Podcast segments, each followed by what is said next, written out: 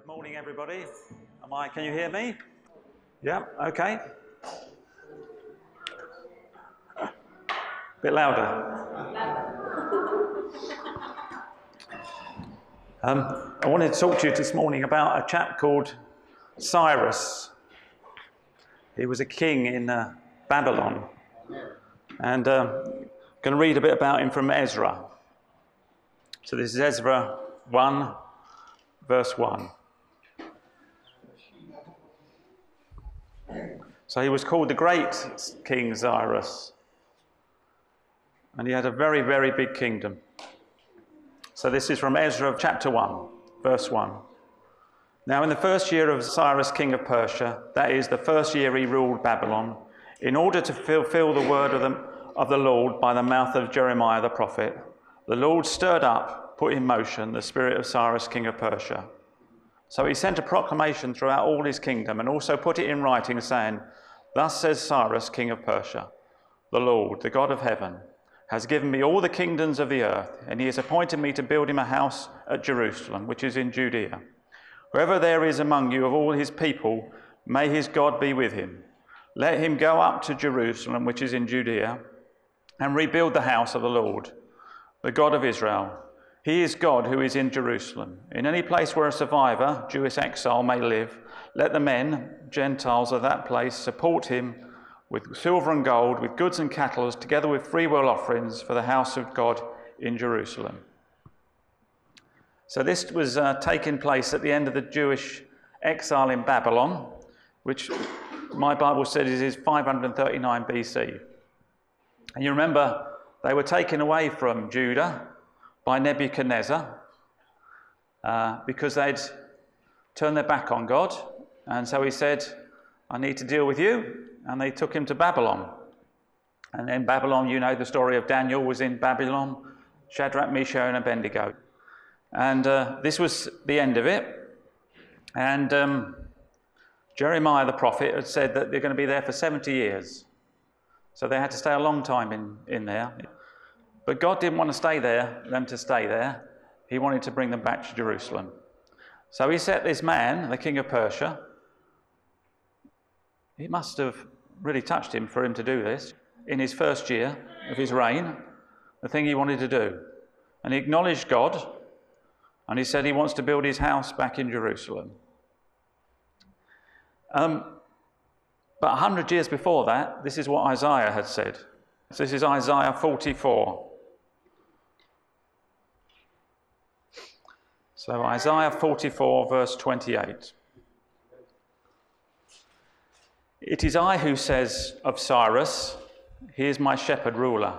He will carry out all that I desire, saying of Jerusalem, She shall again be built, and of the temple, Your foundation shall again be laid.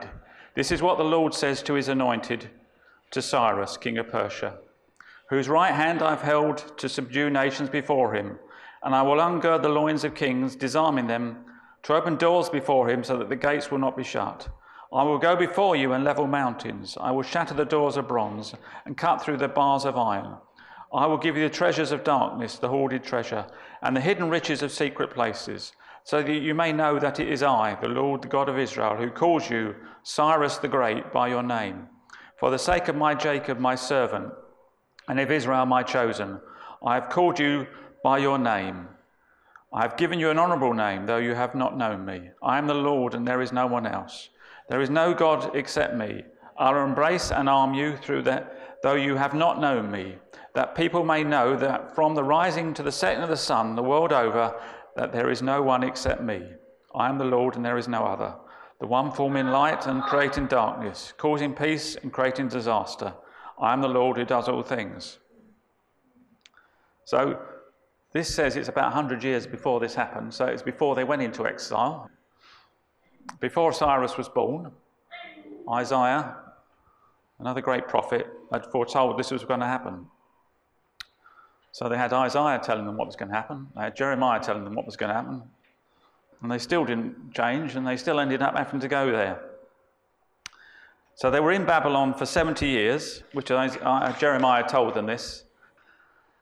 Um, and then he chose to use this um, heathen as far as the Jews was concerned to, to sort things out. Yeah, he wasn't going to bring a, a saviour from the Jews. He was going to use this heathen king to do it. And not only that, he told them he was going to do it. I'm sure the ple- they were very pleased to hear that this king was also going to provide them with all the money, all the food, all the transport they needed to get back to Jerusalem, and all the money they needed to rebuild, the, to rebuild it all.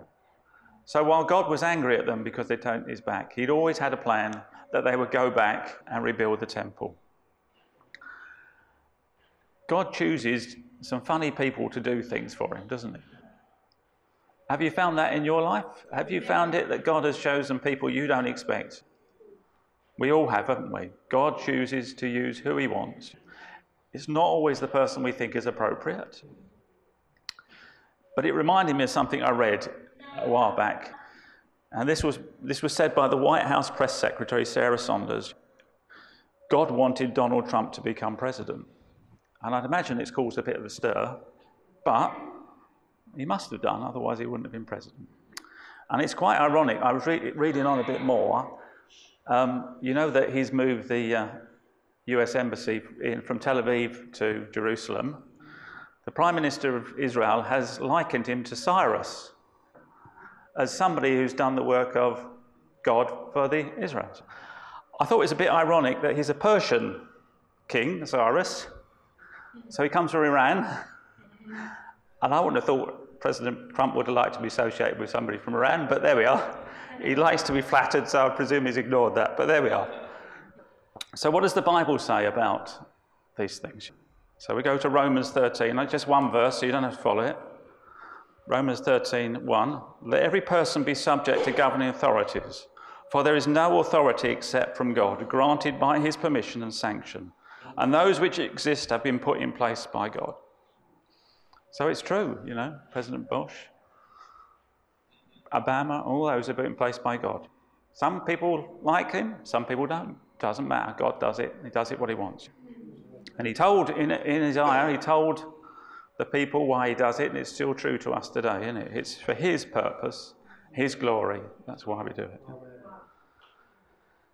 Um, the Queen, the Queen was uh, anointed and she was in her coronation. And uh, I think she takes it really seriously. I understand she treats it very seriously, that she does believe she was anointed for God's purpose. And all her predecessors as well. Um, but there's two kinds, two sides to every coin, isn't there? There's some people we admire, think, yeah, they're, they're suitable for kings and queens.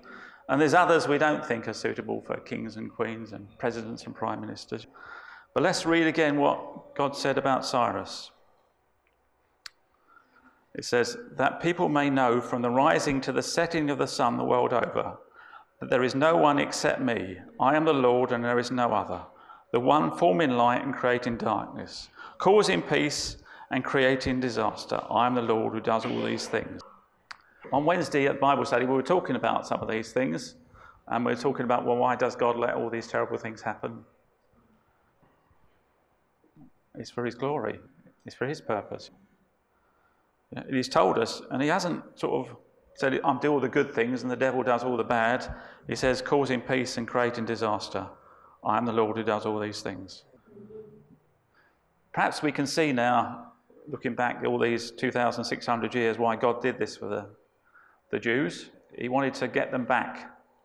He wanted them to realize what it was life was like without him, so that they'd come back to Jerusalem and would keep his commandments. But things that happen in our lives, you don't have that looking back and seeing what God's done from it. But we just have to accept that's what God's plan is. We will understand it perhaps one day. Perhaps He'll show it to us. Perhaps we'll never know. But we just have to trust Him about Him. Yeah? So, if God's doing all these choosing of people, what can we do about it? So, shall we read in 1 Timothy 2, so it's 1 Timothy 2, verse 1. First of all, then, I urge that petitions, specific requests, prayers, intercession, prayers for others, and thanksgiving be offered on behalf of all people, for kings and all who are in positions of high authority, so that we may live peaceably and quiet life, and quiet life in all goodness, godliness, and dignity. This kind of praying is good and acceptable and pleasing in the sight of God our Saviour So, if it's God's will to do all these things, it's best that we line up our thoughts with Him. It doesn't work if we get frustrated by what God's doing. We just have to line our views up with Him and accept it. We must pray into these things even though we don't understand them. And every day when I see the headlines in the papers, I feel very sorry for Theresa May. She's got an impossible job. Whatever she does, she can't please everybody. And every day she must wake up and say to her husband, why am I doing this job? Well, I hope he says to her, Well, God appointed you. We don't know why. I hope she knows why, but we don't know why. But likewise, I understand she's a Christian as well. Her father was a vicar and she's a Christian. So I hope she's listening to God and using his wisdom and not the wisdom of hers or uh, other people in Parliament.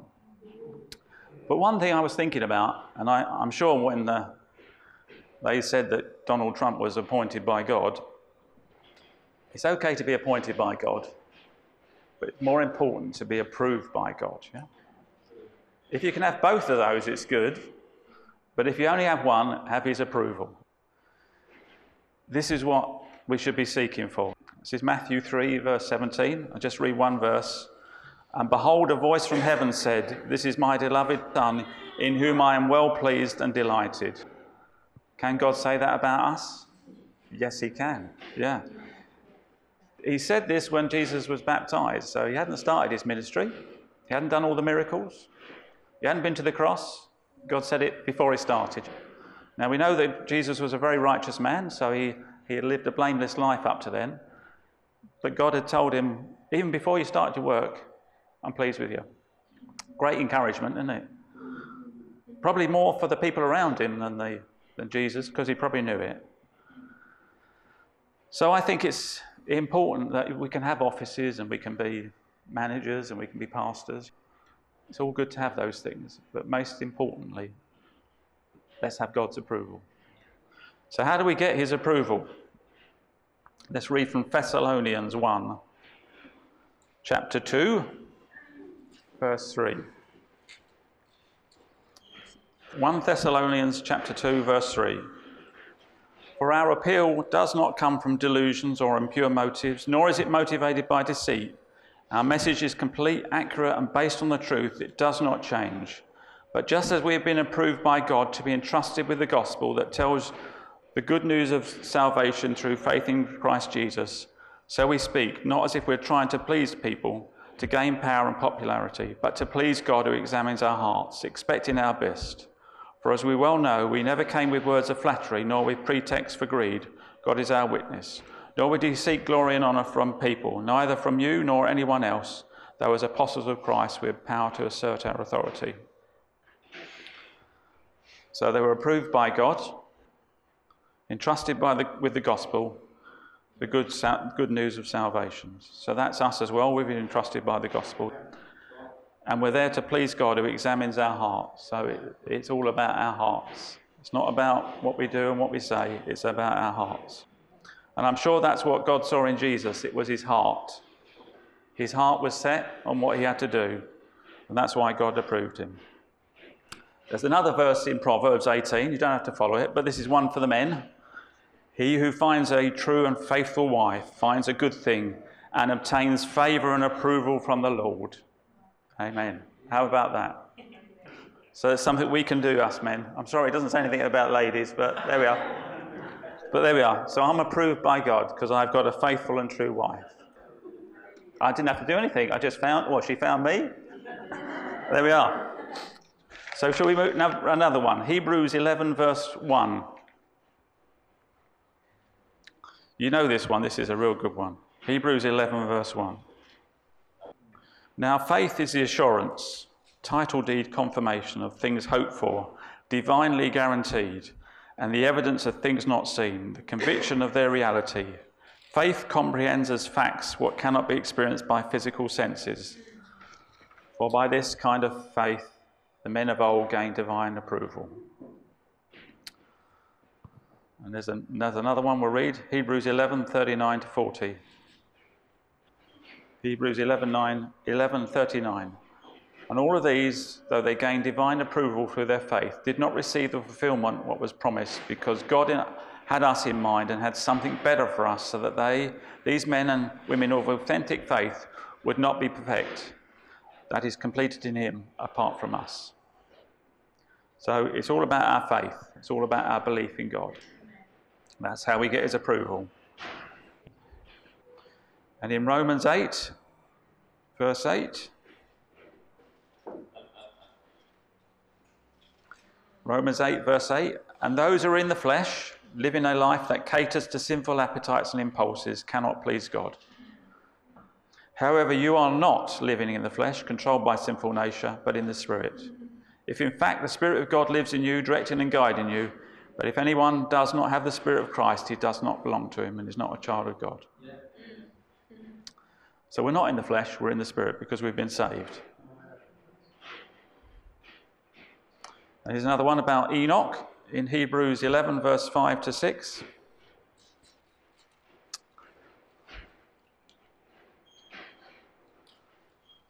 Hebrews 11, 5 to 6. By faith that pleased God, Enoch was caught up and taken to heaven, so that he would not have a glimpse of death, and he was not found because God had taken him. For even before he was taken to heaven, he received the testimony, still on record, that he walked with God and pleased with him. But without faith, it is impossible to walk with God and please him. For whoever comes near to God must necessarily believe that God exists and that he rewards those who earnestly and diligently seek him. So it's not about what we do, it's what, about what we believe. It's about our faith in God. It's believing that God is good, even though we don't see it. Believing God loves us, even if we don't feel it. God is good. The Bible tells me we can rely upon that. God loves us, we can rely upon that. Even if our feelings and the circumstances, we just got to believe it. Continue to believe it in all these things. He's the God who can heal us, even though He may not have healed us, He can still heal us. Yeah? So there's some certain things you can rely on and believe in, and God will then say, I approve you. It's not about what we do, it's not about what we say. Jesus, before he started his ministry, before he did anything, God approved him. When we were saved, God approved him because we believed in what Jesus had done. We just got to hold on to that and we will always be approved. And finally, there's something else to remember about the government. This is Isaiah 9, verse 6. For to us a child shall be born, to us a son shall be given, and the government shall be upon his shoulders and his name shall be called Wonderful Counselor, Mighty God, Everlasting Father, Prince of Peace. There shall be no end to the increase of his government and of his peace. He shall rule on the throne of David and over his kingdom, to establish it and to uphold it with justice and righteousness. From that time forward and forevermore, the zeal of the Lord of hosts will accomplish this. So we just can be reassured that it's all on Jesus' shoulder. He has to have broad shoulders, doesn't he? So we must always remember that. We don't know what's going to happen, but we just know that God's in it and His plan. And because of Jesus' sacrifice, because He died for us, we can know that, be assured that He's got a plan for us. Whatever happens, He's got it there. Um, like every week, it seems to be another big, important decision this week on Brexit. They have one every week, and I'm sure it's going to go on for years and years and years. So we've got this to look forward to. But what we should do is just pray about it, not pray what we want to happen. And I'm pleased to see that David Hathaway has come to the same conclusion in his recent letter. He's saying, Well, this is my opinion, and probably know what his opinion is, but he's saying now, doesn't matter about my opinion, it matters what God wants to do. So, can we just pray for this country and our government and our leaders? Whether we like them or not, doesn't matter. God's put them there. So, can we just pray for them now, Lord? We thank you, Lord Jesus, that uh, you're in control of our lives, Lord. And you're in control of this world, Lord. Despite what it looks like, Lord Jesus, we know that you've got a plan for our salvation and our eternity. And Lord, even though the people in government don't believe in you, you can still use them, Lord, like you did Cyrus all those years ago. You can interrupt their agenda with your agenda, Lord. You can direct them, Lord, to do what you want to do for this country, Lord. We don't come here with any opinions what we want, Lord. We come here just that your plan will be fulfilled in this country, in our lives, Lord. That, like you spoke about Cyrus, Lord, that you will be seen, your hand will be seen in all these things, Lord Jesus. And people realize, Lord, that you are the only way. Keep us focused on you, Lord, not what's going on. Keep us trusting in you, Lord. Keep us knowing that you love us, Lord Jesus, and that you care for us, and that you are good, that your mercy endures forever, that your judgment is withheld, Lord, for us in this world. We thank you that Jesus came to die for us, Lord Jesus. And that you've now appointed him the leader, Lord. You've now appointed him the king. And the government is upon his shoulders. We pray for our Prime Minister, Lord, at this difficult time, that you'll give her the, the wisdom and the insight to do what you want to do, Lord, not what others want to do. Give her the strength to make those decisions, Lord, to stand for it, to speak of you, Lord Jesus, in this time. We ask all this thing in your wonderful name. Amen. Amen. So don't forget, you've been approved by God. You've just got to continue believing it. By faith in all these things, yeah? By faith. Amen.